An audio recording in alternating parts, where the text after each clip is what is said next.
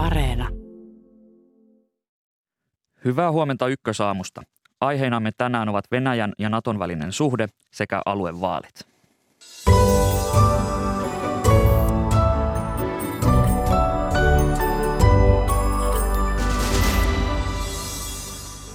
Venäjän ja lännen välejä hiertävät turvallisuuskysymykset ovat keskiössä taas tänään. Venäjä ja NATO tapaavat nyt Brysselissä ja huomenna Viinissä. Eilisiltaisessa Ylen aluevaalitentissä tikunnokkaan nousi hoitajien palkat ja viime hallituskauden kikysopimus. Mitä tentistä jäi käteen, siitä kuulemme tarkempaa analyysiä tässä lähetyksessä myöhemmin. Tuleeko maakuntavero, entä mitä tulisi tehdä hoitajien palkoille? Aluevaalitenttiä ja itse vaaleja ruoditaan myöhemmin lähetyksessä Vihreiden, Vasemmistoliiton sekä keskustan eduskuntaryhmien puheenjohtajien kesken. Minä olen Atte Uusinoka. Tervetuloa ajankohtaisten aiheiden pariin.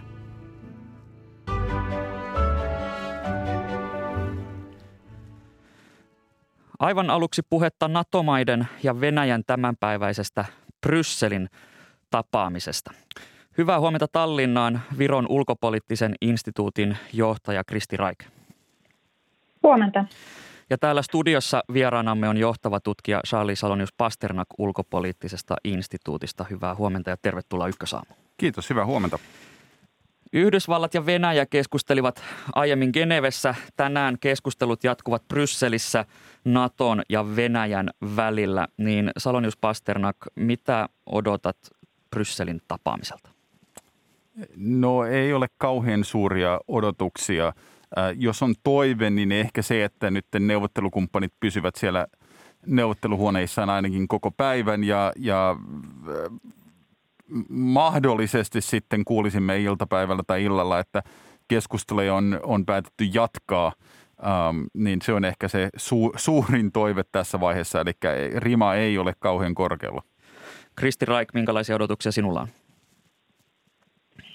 No voi sanoa, että hyvä tulos on se, jos kokouksen jälkeen ollaan sitä mieltä, että diplomaattisia keskusteluja on syytä jatkaa, mutta mitään varsinaisia neuvotteluja saatikka tuloksia ei ole tänään odotettavissa, vaan molemmat osapuolet toistavat varmasti kantansa, jotka ovat hyvin jo kaikkien tiedossa. Ja, ja Venäjällä on mahdollisuus testata tämän viikon aikana länsimaiden kantoja ja sen pohjalta sitten – tehdä oma arvio siitä, miten kannattaa jatkaa omien tavoitteidensa edistämistä. Jos tuohon, se on, se on erittäin tärkeää, mitä Chris sanoi, että Venäjä tavallaan nyt joutuu kuulemaan monesta eri näkökulmasta eilen Yhdysvalloilta tai toissapäivänä nyt kaikilta NATO-jäseniltä luultavasti yhteisen kannan, koska tähän on selvästi satsattu sekä Yhdysvaltojen puolelta, mutta Naton puolelta Euroopassa, että Venäjä todellakin kuulisi sen saman viestin kaikilta, eikä syntyisi kuvaa, että nytten Naton sisällä esimerkiksi olisi monia railoja, joita Venäjä voisi, voisi hyödyntää, niin, niin erittäin tärkeä pointti. Jos mietitään tätä tämänpäiväistä neuvottelua, niin Venäjähän on esittänyt Natolle ja Yhdysvalloille vaatimuslistaa esimerkiksi siitä, että, että tämä Naton laajentuminen se tulisi lopettaa. Ja Venäjä on halunnut päästä keskustelemaan Yhdysvaltojen kanssa, mutta tällaisia tietynlaisia neuvotteluja, niitä ei ole käyty. Niin Salonis Pasternak, miksi näin? No äh, kyse on kai enemmän periaatteista, miten no, Euroopan turvallisuus rakennetaan, on, voiko suvereeni maa itse päättää, ää, mi, miten se hakee jäsenyyttä jossakin organisaatiossa. Ähm, nyt puhutaan Natosta, mutta näkisin, että kyllä niin kuin periaate on suurempi ää, tässä ja on aika selvää, että sanotaan Venäjä ja sitten Yhdysvallat, Eurooppa laajasti, niin vain näkee tämän asian hyvin eri lailla ja että se ei ole mitenkään neuvoteltavissa. Um, ja se on osa syy, miksi tästä viikosta niin ei kannata odottaa suuria, suuria niin kuin, sopimuksia tai muita, koska nämä keskeiset asiat on sellaisia, että niistä ei nähdä, että niistä voidaan neuvotella. Ja kysymys on sitten, että jos ja kun Venäjä ei saa tyydytettyä tätä, näitä vaatimuksia, että NATO – ei ottaisi lisää jäseniä, niin, niin pitäytyykö se kuitenkin politiikka diplomatiassa tai laajentaako se hyökkäystä Ukrainassa esimerkiksi? Venäjä haluaa pysäyttää tämän Naton laajenemisen, niin mitä se tarkoittaa Kristi Raik Ukrainan kohdalla? Voiko se hädän hetkellä liittyä NATOon? No Ukraina on nyt tietysti Venäjän vaatimuslistalla keskeisellä sijalla, mutta Ukrainaa koskee lännen näkökulmasta ne yleiset Euroopan turvallisuusjärjestyksen periaatteet, jotka koskevat muitakin Euroopan maita. Eli myös Ukrainalla on oikeus tehdä omat turvallisuuspoliittiset ratkaisunsa ja, ja länsimailta on hyvin selvästi tullut myös se viesti, että Ukrainan suvereenisuutta puolustetaan. Että toki Ukraina, kun ei ole Naton jäsenmaa, niin, niin ei saa sillä tavalla sotilaallista takuuta Natolta, mikä jäsenmaille kuuluu, mutta sotilaallista apua on myös luvassa enemmän. Eli, eli Ukrainankaan kohdalla ei ole nyt näkyvissä, että länsi olisi mitään myönnytyksiä tekemässä. Että Venäjä ilmeisesti on katsonut tässä tilanteessa, että nyt kannatti lähteä kokeilemaan, kuinka lujia länsimaiden kannat ovat, ja Venäjä on varmasti tosissaan sen oman pyrkimyksensä kanssa ihan perustavanlaatuisesti muuttaa Euroopan turvallisuusjärjestystä, mutta tämän viikon aikana on nyt erittäin tärkeää, että tulee se yhtenäinen viesti lännestä, että se ei missään nimessä ole länsimaiden edun mukaista, vaan, vaan pidetään niistä omista periaatteista kiinni ja ollaan valmiit niitä puolustamaan. Kristi Raik, yksi Venäjän vaatimuksista on ollut se, että Naton toimintaa Venäjän lähialueilla tulisi rajoittaa. Esimerkiksi aseistusta ei saa tuoda liian lähelle rajaa, eikä rajojen läheisyydessä saisi harjoitella. Niin miten tähän vaatimukseen on suhtauduttu siellä Virossa? No tässäkin asiassa nyt NATO on hyvin selvästi todennut sen, että ei ole mitenkään mahdollista lähteä sille tielle, että syntyisi ikään kuin ykkösluokan ja kakkosluokan NATO-jäseniä. Eli, eli ollaan niin kuin luottavaisin mielin sen suhteen, että NATO ylläpitää niin kuin oman kykynsä puolustaa kaikkia jäsenmaita ja, ja on, on ilmaissut valmiutensa nyt jälleen kerran tehdä sitä, eikä voida niin hyväksyä sellaisia Venäjän vaatimuksia, että Venäjällä olisi päätösvalta tai veto-oikeus siihen, millä tavalla NATO sitten jäsenmaitaan puolustaa. Salonius Pasternak, Venäjä ei myöskään halua, että Suomi tai Ruotsi liittyisi NATOon. Suomi ja Ruotsi ei ole muuttanut NATO-kantansa, mutta vilkasta keskustelua on käyty niin täällä kuin länsinaapurissakin. Niin näetkö, että milloin olisi sopiva hetki hakea tätä NATO-jäsenyyttä tai kuinka kaukana esimerkiksi Suomi tai Ruotsi tästä on? Um, no Ruotsi ehkä on lähempänä nyt kuin se oli esimerkiksi kymmenen vuotta sitten, jos katsoo mielipidemittauksia, uh, puolueiden kantoja. Uh, Suomessa muutos on ollut vähäisempää. Jokuhan voisi sanoa, että hyvä aika liittyen NATOon olisi ollut 90-luvun lopussa esimerkiksi, uh, mutta silloin, silloin tietyt suomalaiset poliitikot olivat sitä mieltä, että viiteryhmä oli, oli väärä esimerkiksi. Nyt se on varmaan vaikeampaa – ähm, pääosin Venäjän odotetun reaktion takia kuin se olisi ollut silloin tai edes 2000-luvun äh, alussa keskivaiheella, kun Viro muun muassa ähm, liittyi NATO-jäseneksi. Ähm, äh, tutkijan näkökulmasta ehkä kysymys, että Suomessa usein sanotaan, että Suomella on tämä kuuluisa optio, josta tietenkin NATO-jäsenet päättävät, ei Suomi, Suomi vain päättää sitä hakemisesta, mutta että se, se ehkä voidaan realisoida, kun – tilanne sitä vaatii, mutta hyvin harvoin puhutaan, että mikä se tilanne voisi olla. No toissapäivänä äm, ulkoministeri Haavisto ainakin pyrki aloittamaan tätä keskustelua, että miltä se voisi näyttää. No hän, hän esitti, että silloin kun omat resurssit ei riitä, äm, olisi kiinnostava kuulla tästä enemmän. Äh, tarkoittaako se jo siinä vaiheessa, kun omat sotilaalliset resurssit on todettu riittämättömäksi tai diplomaattista tai mitä. Mutta tämän tyyppistä keskustelua varmaan Suomessakin pitäisi käydä. Äh, tosin ymmärrän, että ulkopoliittisesti niin on hyödyllistä pitää tämä hyvin epäselvänä, että koska ehkä haetaan ja koska ei. Ruotsissa puolustusministeri Peter Hultqvist on kommentoinut, että jos Ruotsi vaihtaisi tätä nykyistä linjaa, niin heille syntyisi tämä NATO-optio ja se voitaisiin käsittää muissa maissa niin, että maa muuttaa turvallisuuspolitiikkaansa. Niin olisiko Ruotsin siirtyminen tavallaan tähän NATO-optioon niin radikaali liike kuin Hultqvist kommentoi? Ei tietenkään, koska jokaisella suverinilla valtiolla on oikeus, näemme, että hakee kansainvälisten organisaatioiden tai muiden, muiden jäseneksi. Se on niin kuin, se on alkuperin suomalaiseen sisäpolitiikkaan kehitetty retorinen tavallaan kikka tai työkalu. Ja, ja kuten Kristi Raik sanoi tässä aiemmin aamulla, niin Suomi ja Ruotsihan ovat todenneet, että NATO-jäsenyys on vakauttava Itämeren alueella, niin vaikea nähdä, miksi Ruotsin sitten tällainen toiminta epävakauttaisi tilannetta. Kiitokset keskustelusta johtava tutkija Charlie Salonius Pasternak ulkopoliittisesta instituutista ja kiitokset myös Tallinnaan johtaja Kristi Raik Viron ulkopoliittisesta instituutista. Kiitos.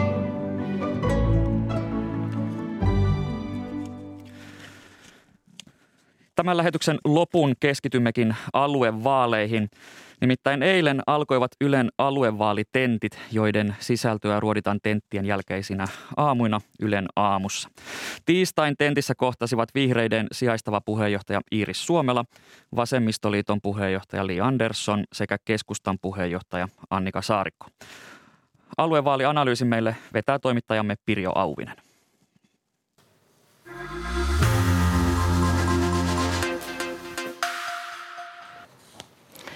Hyvää huomenta. Tästä alkaa näiden aluevaalien ensimmäinen aamuanalyysi, jonka tänään tekevät valtioopin yliopistolehtori Hanna Vas. Hyvää huomenta ja tervetuloa. Kiitos. Ja eduskuntatutkimuksen keskuksen johtaja Markku Jokisipilä. Hyvää huomenta ja tervetuloa. Hyvää huomenta ja kiitoksia.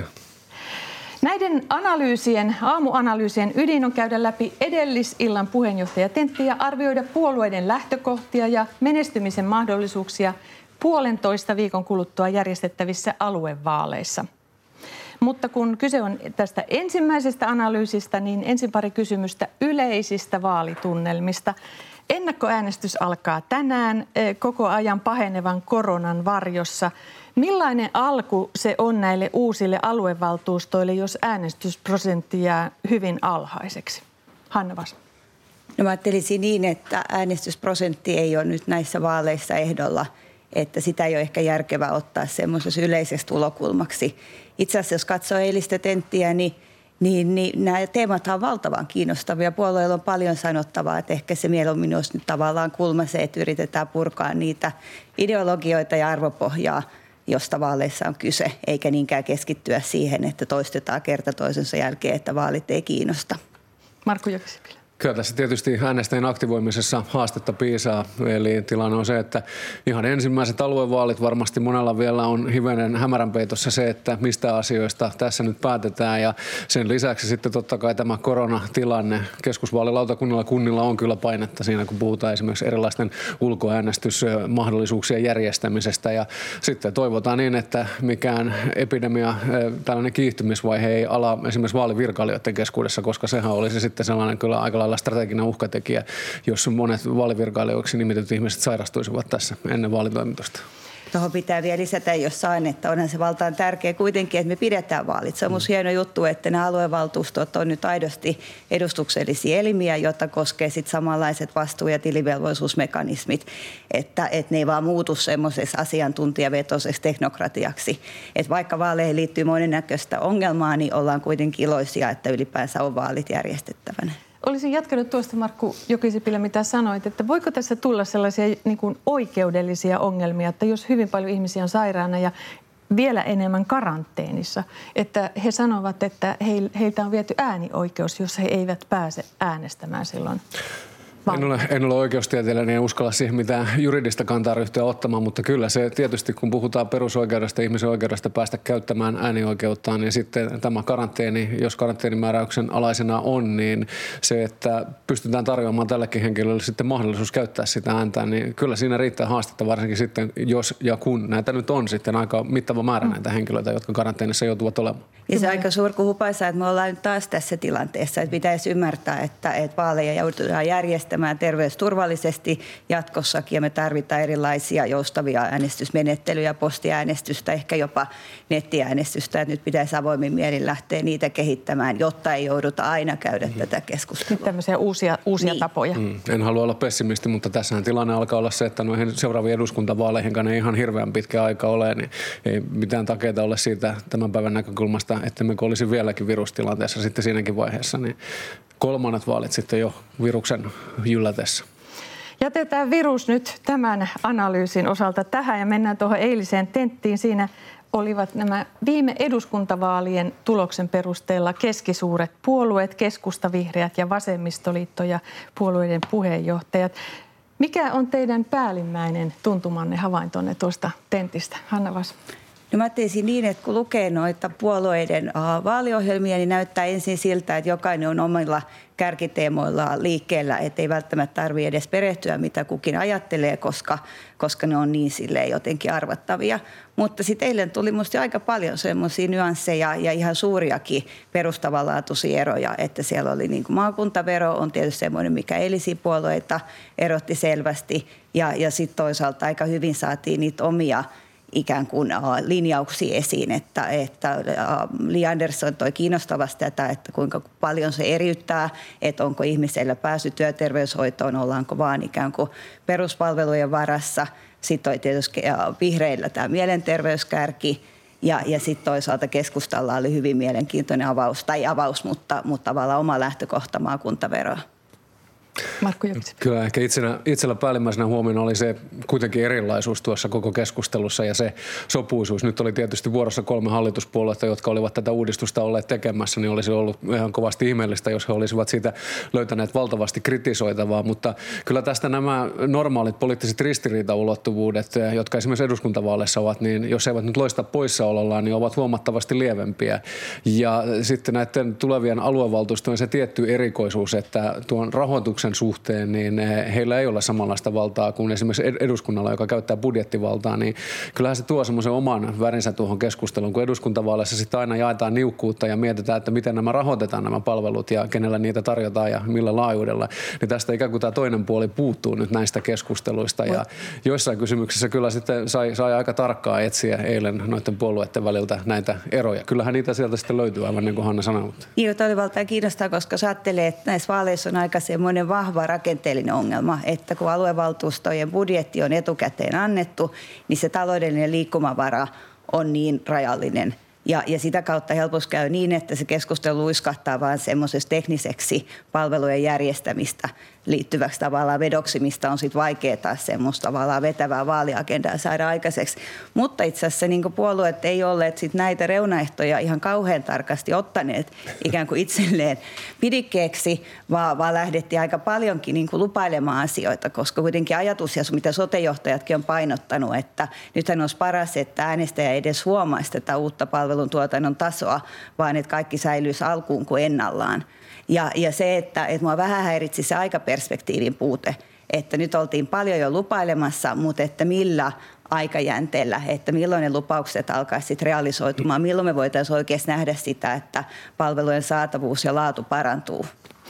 Tässä, kuten Markku Jokisipilä sanoit, niin siinä eilen sattui olemaan kolme hallituspuolueen puheenjohtaja ja hehän ovat olleet juuri sorvaamassa tätä sote-ratkaisua, joka nyt sitten ihan saatiin tänne toteutukseen asti. Mutta yksi asia siellä sai aikaan kipakkaa sanailua ja se liittyy hoitajien palkkoihin, joista työmarkkinaneuvottelut alkoivat juuri eilen. Kysymys, pitäisikö hoitajien palkkoja nostaa, sai tunnelman todella sähköistymään. Kuuntelin mielenkiinnolla, että maan hallituspuolueiden edustajat ryhtyivät osapuoleksi työmarkkinaneuvotteluihin. Li Andersson linjasi ehkä selvemmin, että katsoitte enemmän paikallisia ratkaisuja. tässä mielenkiintoisinta ja oleellisinta, johon poliittinen päättäjä voi nyt vaikuttaa ja mihin kannattaa keskittyä, on uusien työnantajien syntyminen tähän maahan. 21 uutta aluetta on 200 000 ihmisen työpaikka.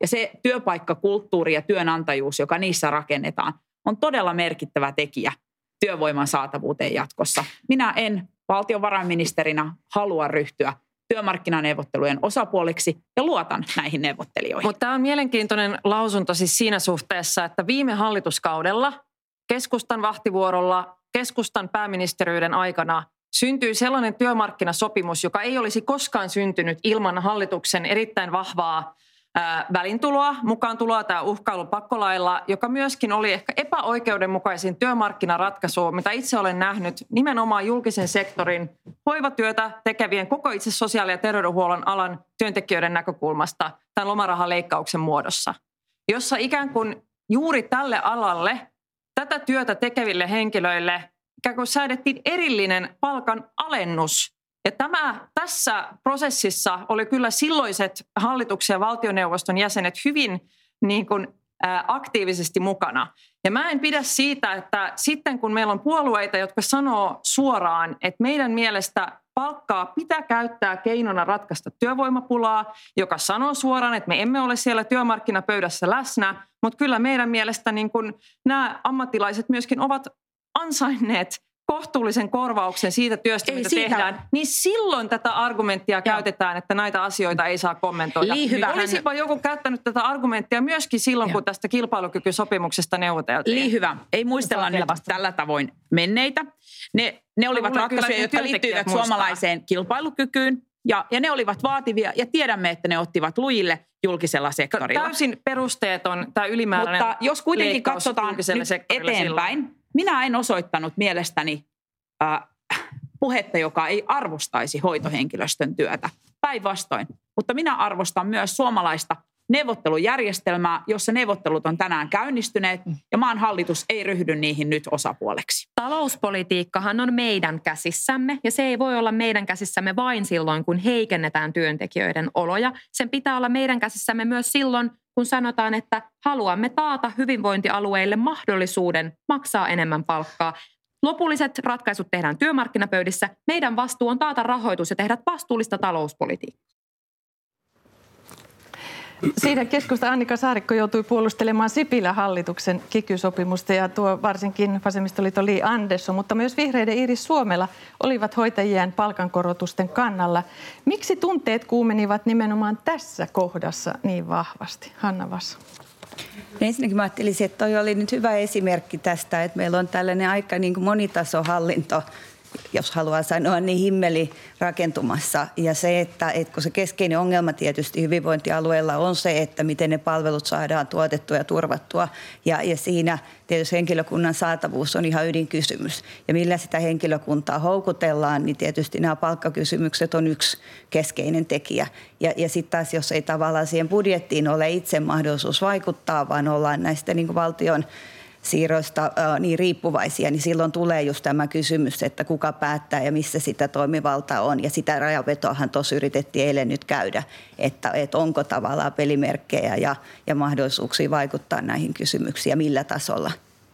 Joo, siinähän mentiin aika lailla vahvasti tuo eduskuntapolitiikan puolelle ja, ja ihan hyvä muistutus tosiaan siitä, että tämän rahoituksen suhteen nämä syntyvät hyvinvointialueet tietyssä määrin ovat sitten tällainen vallan siirto tuolta kunnilta keskushallinnolla eli valtion tasolla, joka sitten jakaa sitä eteenpäin ja nämä mahdollisuudet siellä hyvinvointialueella sitten päättää tuosta ovat, ovat rajalliset, mutta tuo oli myös ihan hyvä osoitus siitä, että, että kun on paljon pohdittu sitä tätä monen tason edustusta, niin tässä sitten ottivat yhteen Sipilän hallituksen aikaiset hallituspuolue ja oppositiopuolue ja, ja kaksi ministeriä. Ja tämä on sellainen asia, mitä olen itse miettinyt tämä monen tason edustus. Ja tuossa se tuli jotenkin hyvin esiin, että näiden eri näkökulmien erottaminen toinen toisestaan. Ja se on kyllä haastavaa, että sitten jos ää, nyt valittavistakin henkilöistä monet ovat, he ovat oma, omien kuntiensa valtuutettuja, sitten he ovat kansanedustajia, ehkä vielä ministereitä ja sitten vielä aluevaltuutettuja tähän päälle.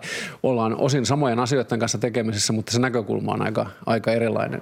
Ja se näkyy nyt ylipäänsä siitä, että millaisia tavallaan päätöksentekoelimiä nämä aluevaltuustot tulee olemaan ja millä logiikalla siellä toimitaan. Että onko se ajatus, että se on semmoista nollasummapeli-kilpailua rajallisista resursseista ja siellä on niin kuin reuna-alueet ja alueet tai keskusalueet keskenään mittelemässä. Ja, ja sitten se näkyy myös mielenkiintoisesti tavallaan tämä edustusrooli ajatus siitä, mitä Saarikko nosti esiin, tämä määräenemmistä päätöksen. Eli me saataisiin jotain tavalla turvatakuita, että silloin jos lähdetään semmoisia selkeitä ikään kuin heikennyksiä tekemään, niin, niin sitten taas pienemmillä kunnilla on mahdollisuus liittoutua keskenään ja sitä kautta saada semmoista kriittistä massaa. Mutta että, että miltä se näyttäytyisi silloin taas semmoinen aluevaltuusto, jossa jokainen vetää kotiin päin tai on näitä moninaisia niin kuin edustusrooleja, joista, joista Markku puhuu, että mistä sieltä löytyy sitten taas se yhteinen hyvä tai semmoinen kollektiivinen identiteetti. Joo. Tämähän on äärimmäisen, äärimmäisen mielenkiintoinen kysymys, minkälaiseksi tämä aluevaltuusto ja poliittinen kulttuuri tulee muodostumaan. Ja tässä on, on tätä spektriä tarjolla sitten oikein negatiivisesta oikein positiiviseen, että itse haluan olla optimisti ja nähdä tässä myös tällaisen mahdollisuuden suomalaiselle demokratialle ja kansanvallalle. Ja jossain määrin nämä aloittavat valtuustot ovat vähän samanlaisessa tilanteessa kuin vaikkapa ensimmäiset itsenäisyyden kauden kuntavaltuustot 1918-1919 ensimmäinen itsenäisyyden ajan eduskunta, joka valittiin maaliskuussa 1919 joiden kaikkien näiden elinten se ensimmäinen kausi meni kyllä siihen oman roolin opetteluun ja sen, sen päätöksenteko tontin haltuun ottamiseen. Eli tässä itsekin vähän ehkä sitten suhtaudun kriittisesti noihin koviin lupauksiin, mitä eilen oltiin valmiit laittamaan tiskiin, koska varmaan se suurin haaste tässä alkuvaiheessa tulee olemaan se, että pystytään tämä reformi ja siihen liittymä siirtymä tekemään niin, että palvelut suurin piirtein jatkuvat ainakin yhtä hyvin, eivät ainakaan olennaisesti heikentyisi tässä alkuvaiheessa. Otetaan vielä yksi kysymys jokaiseen puolueeseen liittyen. Ja Ylen joulukuussa teettämän aluevaalikannatusmittauksen mukaan keskustan kannatus olisi 15,3 eli pikkusen kohennusta kuntavaali, kuntavaaleihin verrattuna. Samoin vasemmistoliitolle pikkusen lisää, mutta vihreille vain 7,6 eli se olisi ihan todellinen, todellinen romahdus. Eh, keskustan saarikko sanoi puolueen tavoitteeksi, että keskusta olisi suurin puolue mahdollisimman monella uudella hyvinvointialueella. Miksi tämä maantiede on keskustalle niin tärkeää, kun kuitenkin on nähty, että keskusta ei sitten pärjää siellä, missä väkeä ja ääniä on paljon. Miksi tämä, miksi tämä maantiede on näin olennainen keskustalle? No keskustallehan tämä on nyt tietysti mahdollisuus myös sitä omaa visiota Suomesta rakentaa. Ja, ja, ja varsinkin tästä näkökulmasta Saarikon maakuntaverolinjaus oli aika nerokas, koska siinä on ajatus nyt se, että, että saadaan tavallaan yhdistettyä ikään kuin parhaat puolet eri malleista, että yhtäältä on nämä niin kuin voimakkaat tulonsiirrot, huonommille tai heikommin pärjääville alueille, mutta että sitten saataisiin rakennettua tämmöinen vipuvarsi, jota, jota kautta, että jos tulee lisää maakunnille toimintoja, niin, niin sitten voidaankin mennä myös tähän tavallaan omaan verotusoikeuteen, eli, eli saadaan ikään kuin yhdistettyä eri tavoitteita. Markku Jokisipilä, mistä kertoo se, että, että kun lukee Vasemmistoliiton aluevaaliohjelman ja vihreiden aluevaaliohjelman, niin sieltä ei tahdo eroa löytyä. Onko, onko vihreät siirtynyt niin paljon vasemmalle vai, vai onko niin, että, että Suomessa näihin sosiaali- ja terveyspalveluihin ei liity, liity muita suuria intohimoja kuin tämä, mikä on yksityisten mm. palveluntuottajien rooli? No kyllä tietysti pohjimmiltaan on siinä, siitä kysymys, että eihän meillä ole eduskunnassa yhtään hyvinvointivaltiokriittistä puoluetta. Yksikään puolue ei esimerkiksi rummuta lähipalvelujen alasajamisen puolesta, vaan sellainen aika pitkälle menevä yksimielisyys näistä asioista vallitsee. Mitä tulee sitten vihreisiin ja vasemmistoliittoon, niin kyllähän ne ovat lähentyneet toisiaan. Se sitten, että kumpi on siirtynyt kumpaa kohti, niin se on hyvä kysymys, mutta kyllä sanoisin, että jos vihreitä tarkastelee vähän pidemmällä perspektiivillä, niin kyllähän nyt tällä hetkellä ovat vasemmalla kuin mitä joskus ovat historiassa olleet. Mutta toi on just näiden vaalien vaikeus, koska koska kaikki on tavallaan yhtä köyttä yhdistys samaa mm. mieltä niistä tavoitteista, parempia palveluja ja helpompi saatavuus. Ja sitten ne erimielisyyt koskee näitä teknisiä ratkaisuja. Äänestäjät ei välitä sinänsä niistä teknisistä ratkaisuista, eli, eli on vaikea tavallaan saada sitä arvopohjaa ideologiaa esiin, mutta että tietysti tämä palvelun tuotannon tapa yksityinen versus julkinen on se yksi keino. Kiitos arvioistanne yliopiston lehtori Hanna Vast ja eduskuntatutkimuksen keskuksen johtaja Markku Jokisipilä. Me tapaamme jälleen huomenna silloin arvioitavina eduskunnan pienimmät puolueet kristillisdemokraatit, RKP ja Liike Nyt.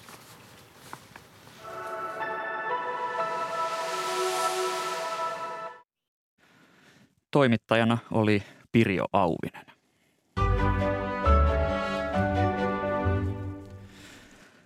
Aluevaalit järjestetään 23. päivä tammikuuta eli ensi viikon sunnuntaina. Vaalien ennakkoäänestys alkoi tänään ja ennakkoäänestys loppuu ensi viikon tiistaina 18. päivä ensimmäistä. Sote-uudistuksen myötä tulevat siis uudet hyvinvointialueet ja ne vastaavat esimerkiksi sosiaali- ja terveydenhuollosta sekä palo- ja pelastustoimesta. Ja nyt keskustelemme aluevaaleista kolmen puolueen eduskuntaryhmän puheenjohtajan kanssa.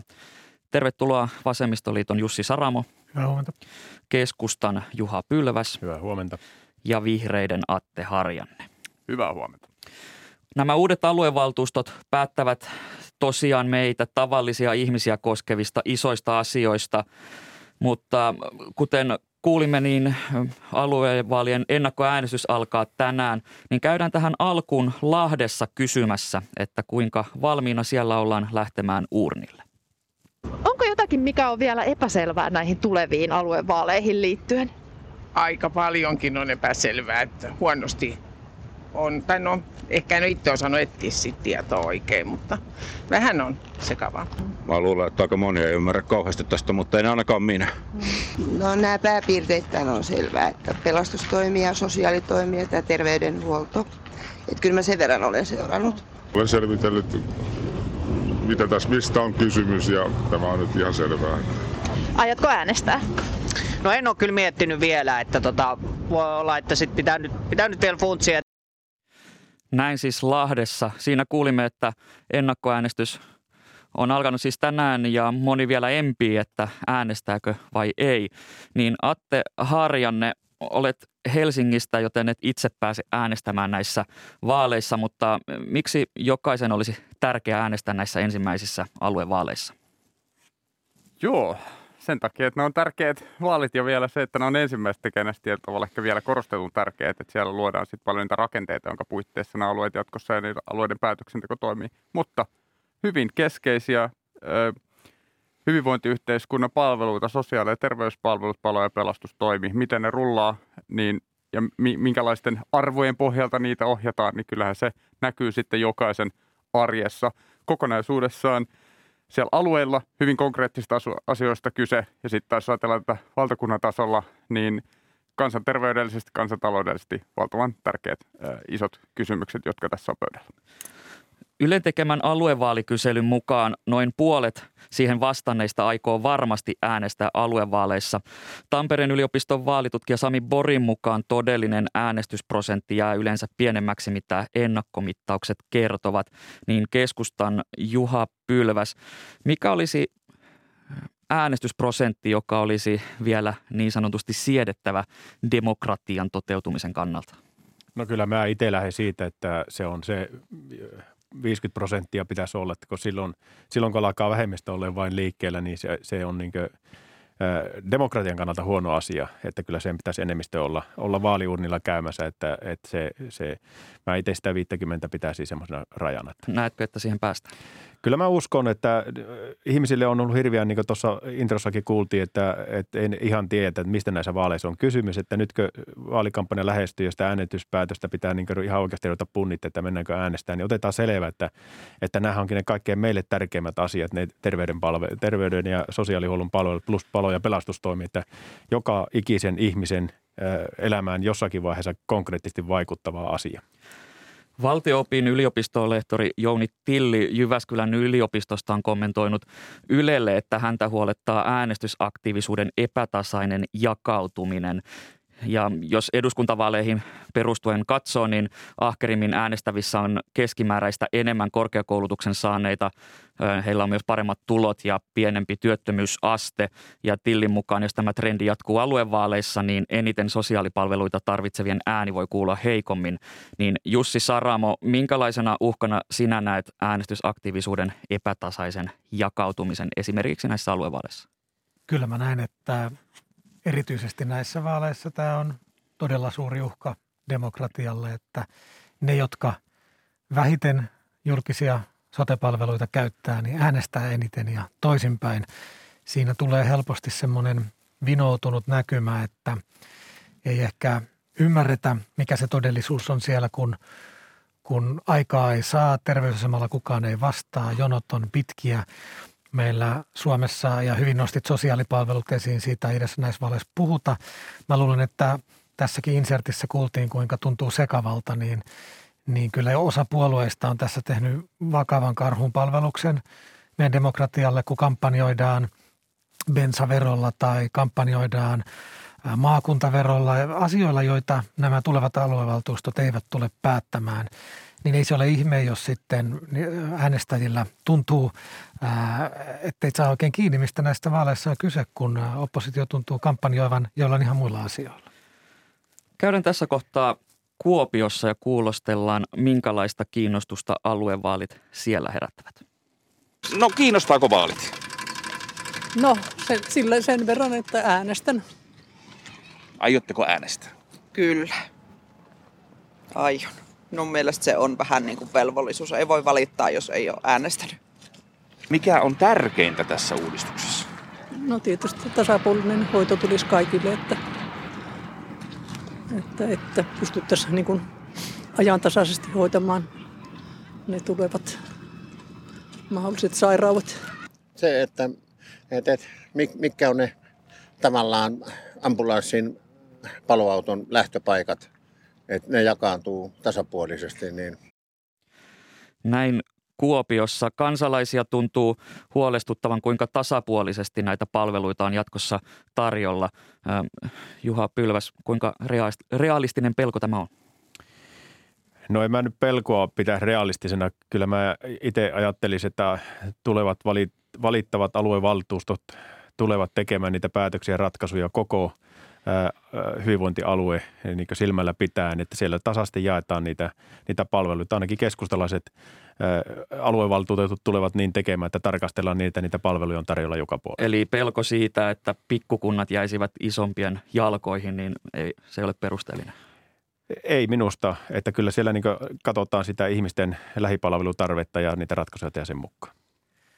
No varmasti on näin ja itse uskon, että äänestäjät katsoo nimenomaan niiden paikallisten ehdokkaiden, paikallisten puoluekantoja, että minkälaista palveluverkkoa siellä halutaan. Itse koen, että tämä on kuitenkin tietysti yksi näiden vaalien kolmesta suuresta kysymyksestä, että missä ne palvelut on milläkin tasolla.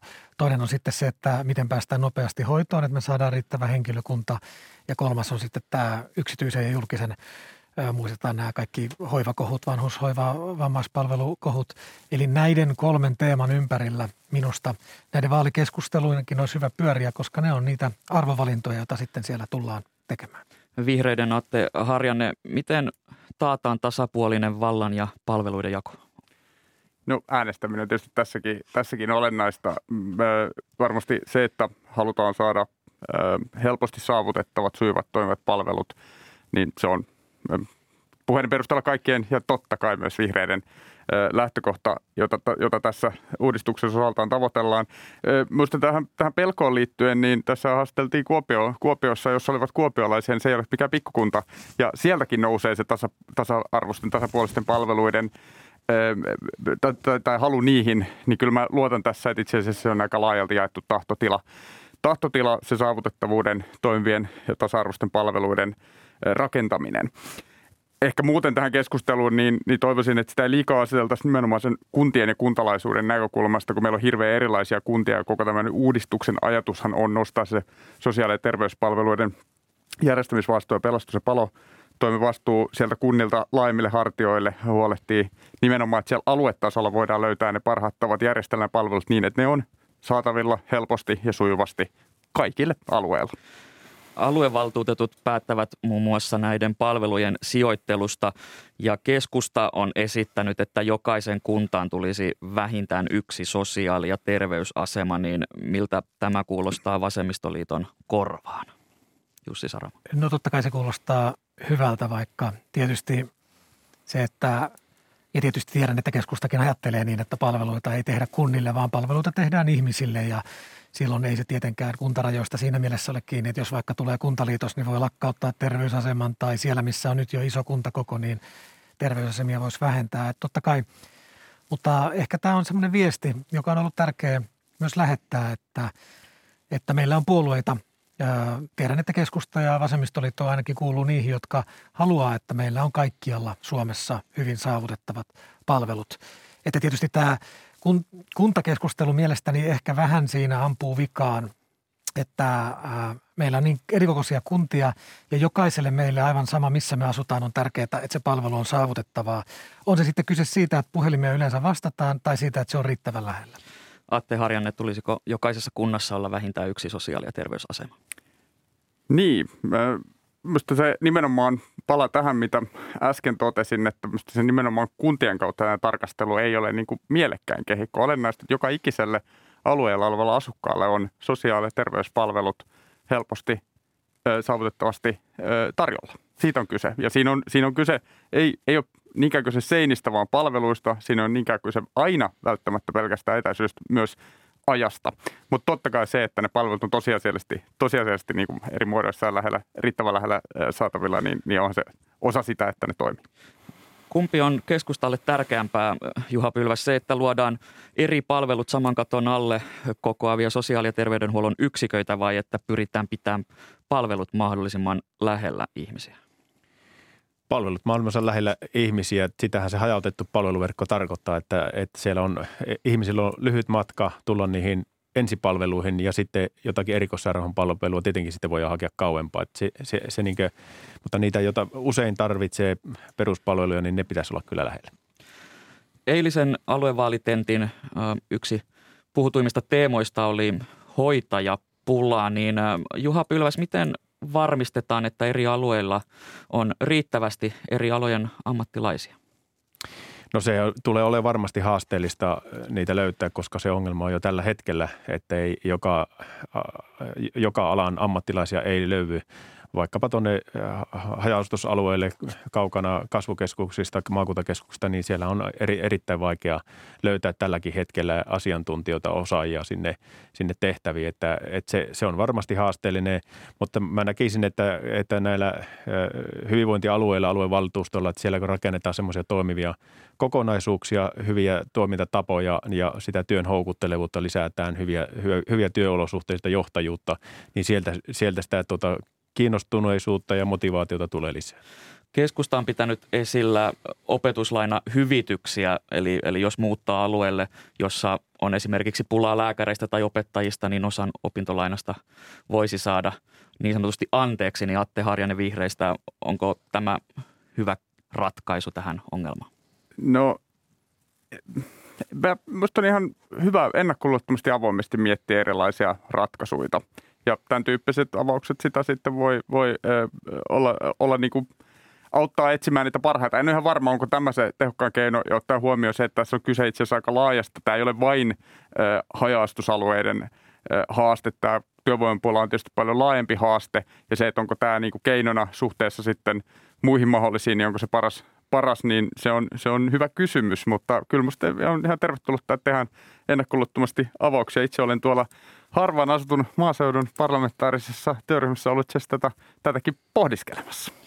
No Jussi Saramo, miten näet, että alueelle saataisiin lisää näitä alan, alojen ammattilaisia, joista on pulaa? Niin, jos se ongelma täällä ratkeisi, niin voisin varmaan tätä kannattaa, mutta valitettavasti näin ei ole. Meillähän on pula ammattilaisista koko maassa. Pisimmät jonot on suurimmissa kaupungeissa ja jos katsotaan, että me tarvitaan – seuraavien vuosikymmenien aikana satoja tuhansia ihmisiä lisää tänne töihin, niin se ei ratkea millään yksittäisellä toimella. Ja tästä toimesta en ole varma. Sitä on totta kai hyvä käydä läpi. Mutta, mutta ne isot ratkaisut on tietysti, ne on työhyvinvointikysymyksiä, palkkakysymyksiä. Tarvitaan, kun ajatellaan, että meillä on kymmeniä tuhansia hoiva-alan koulutuksen saaneita ja hoitajia, jotka tekee muita töitä tai on ulkomailla, heidät pitää saada töihin. Mutta vaikka matemaattisesti lasketaan, ää, meillähän on koulutuspaikkoja lisätty, mm-hmm. mutta juuri eilen uutisoitiin, että nyt niitä ei kaikkia saada edes täyteen, eli sekin on tullut niin kuin raja vastaan, että niitäkään voi määränsä enempää lisätä. Ja kun me lasketaan kaikki yhteen, niin me tarvitaan kaikki nämä toimenpiteet ja sen lisäksi me tarvitaan myös jonkin verran maahanmuuttoa, mutta sekään ei voi olla se ää, viisasten kivi, eli me tarvitaan lisää palkkaa, paremmat työolot, lisää ihmisiä kokonaisuutena. Tämä, to, toteutuuko tämä uudistus sitten, jos, jos on vaikea, vaikea saada? No joka tapauksessa uudistushan toteutuu ja niin kuin ajatellaan suurinta osaa Suomea, missä nyt yhdistetään perusterveydenhuolto niihin olemassa oleviin sairaanhoitopiirien palveluihin, niin siellä pystytään järkeistämään ja pystytään tarjoamaan pienikin kuntiin nykyistä parempia palveluita sen sijaan, että niitä heikennetään. Mutta esimerkiksi Uudellamaalla tulee kyllä todella iso ongelma, kun täällä tätä niin sanottua integraatiota tai yhdistämistä ei tehdä, vaan täällä on nämä erilliset tulevat hyvinvointialueet ja täytyy sanoa, että isot haasteet on edessä, että kyllä nämä on kovan paikan edessä nämä valtuustot. Keskustan Juha Pylväs eilisessä TV-tentissä nousi esille melko lämpimäksikin käynyt keskustelu tästä hoitajien palkan korotuksesta niin, tai korotuksista, niin olisiko se ratkaisu tähän hoitajaongelmaan? Niin, kyllä se toki palkka on yksi asia, joka vaikuttaa työn kiinnostavuuteen, mutta kyllä siellä on hyvin paljon muitakin asioita, vaikka on kuinka kova palkka, mutta jos työolosuhteet muuten on todella heikot, niin ei se motivoi hakeutumaan niihin tehtäviin, että Mun mielestä niin kuin Jussi tuossa määritteli, että se on kokonaisuus. Se, se kokonaisuus pitää ottaa siihen. Tietenkin kuuluu palakka yhtenä, mutta siellä kuuluu se johtajuus, työskentelyolosuhteet muutenkin ja se työnkuva. Miten, miten nämä niin sanotut pehmeät arvot, miten ne saadaan muutettua? No aluevaltuustoissahan nyt rakennetaan uudenlaiset, uudenlaiset toimintakulttuurit, niin siinähän se on tuhannen talan paikka. Että muutos on aina mahdollisuus myös muuttaa niitä toimintatapoja, mitä ennen on tehty. Ja nythän se, nythän se muutosmahdollisuus tulee tässä. Että siellähän ne pehmeät arvot muutetaan, että luojaan niitä hyviä käytännöitä ja jaetaan niitä sinne koko alueelle. Ja sitä kautta niitä työskentely- työolosuhteita ja johtajuutta parannetaan. Vihreiden Atte Harjanne, miten hoitotyön imagoa voidaan – aluevaltuustoissa niiden päätöksellä parantaa? Mä nostaisin tässä, tässä niin toiminnanvapauden siellä alueella, mutta myös jos ajatellaan sinne ihan sen niin työntekijöiden tasolla, että, että, että kokeet on arvostettu, kokeet on mahdollisuuksia vaikuttaa siihen omaan työhön, ehkä edetäkin omalla urallaan ja tehdä, niin järjestellä sitä työtään niin, että se on tehokasta ja mielekästä, niin se on sille, työntekijälle tietysti erinomainen asia, mutta kyllä se skaalautuu siihen koko järjestelmään, että se toimii paremmin. Ja tähän liittyy myös esimerkiksi työn roolittaminen sen tyyppinen, että, että, että se ihmiset, työntekijät, asiantuntijat, ammattilaiset voivat käyttää se aikansa siihen, mihin on koulutus ja mihin työhön on, on, on, niin kuin, mitä työtä on tullut tekemään. Niin tämmöiset asiat on niin kuin valtavan, valtavan tärkeitä. Ja tässä aluevaltuustolla on iso rooli katsoa sen perään, että luodaan toimivat työolot. Vasemmistoliiton Jussi Saramo tässä jo tuotiin esille tämä, että on paljon Suoma, Suomessa koulutuksensa saaneita hoitajia, jotka ovat lähteneet esimerkiksi Norjaan tai Ruotsiin töihin. Sitten tuli esille, että näitä koulutuspaikkoja on nostettu, mutta kun on arvioitu, että hoitajien tarve kasvaa tulevaisuudessa ja nyt alalle täällä hakeutuu vähemmän ihmisiä, niin, niin tämä yhtälö ei, ei kuulosta kauhean hyvältä, niin mitä se tulisi ratkaista? No kuten tuossa koitin nostaa esiin, että ei ole mitään yhtä ratkaisua. Ää, se on varmaa, että mikään ratkaisu ei toimi, jos me ei paranneta alan houkuttelevuutta. Ja tässä nostaisin kyllä esiin eilisessä puheenjohtajadebatissa käytiin tätä palkkakeskustelua, niin vaikka poliitikot eivät päätä palkoista, niin esimerkiksi pääkaupunkiseudulla, jonka tunnen itseni, on ollut käytännössä palkkakartelli, jossa kunnat ovat estäneet paikallisen sopimiksen semmoisella yhteisellä päätöksellä, että kukaan ei maksa enempää palkkaa, niin sitten ei tule palkkakilpailua. Eikä ole ymmärretty sitä, että eihän tässä kunnat pelkästään keskenään kilpaile, vaan eri alat kilpailee keskenään ja kunnat kilpailee yksityisen sektorin ja muiden toimijoiden kanssa. Ja se, että on ne sitten jo aiemmin koulutettu, jotka palaa terveyspuolelle, on ne sitten maahanmuuttajia, on ne sitten uusia koulutettavia, niin kaikkien kannalta on keskeistä, että siellä työssä viihdytään sinne halutaan. Kiitokset tästä keskustelusta Vasemmistoliiton Jussi Saramo, keskustan Juha Pylväs ja vihreiden Atte Harjanne. Kiitos.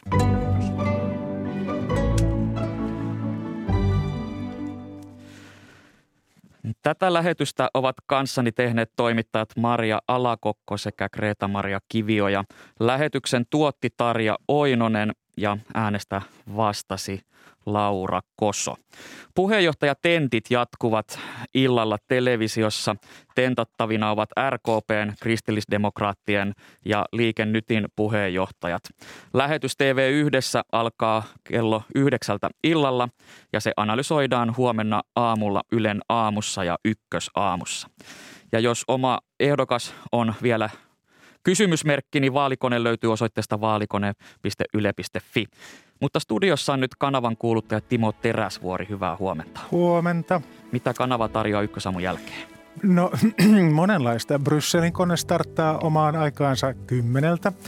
Tänään puhutaan Ranskan ja EUn suhteista ja politiikkaradiossa puhutaan Ruotsin ja Naton asioista kello 13.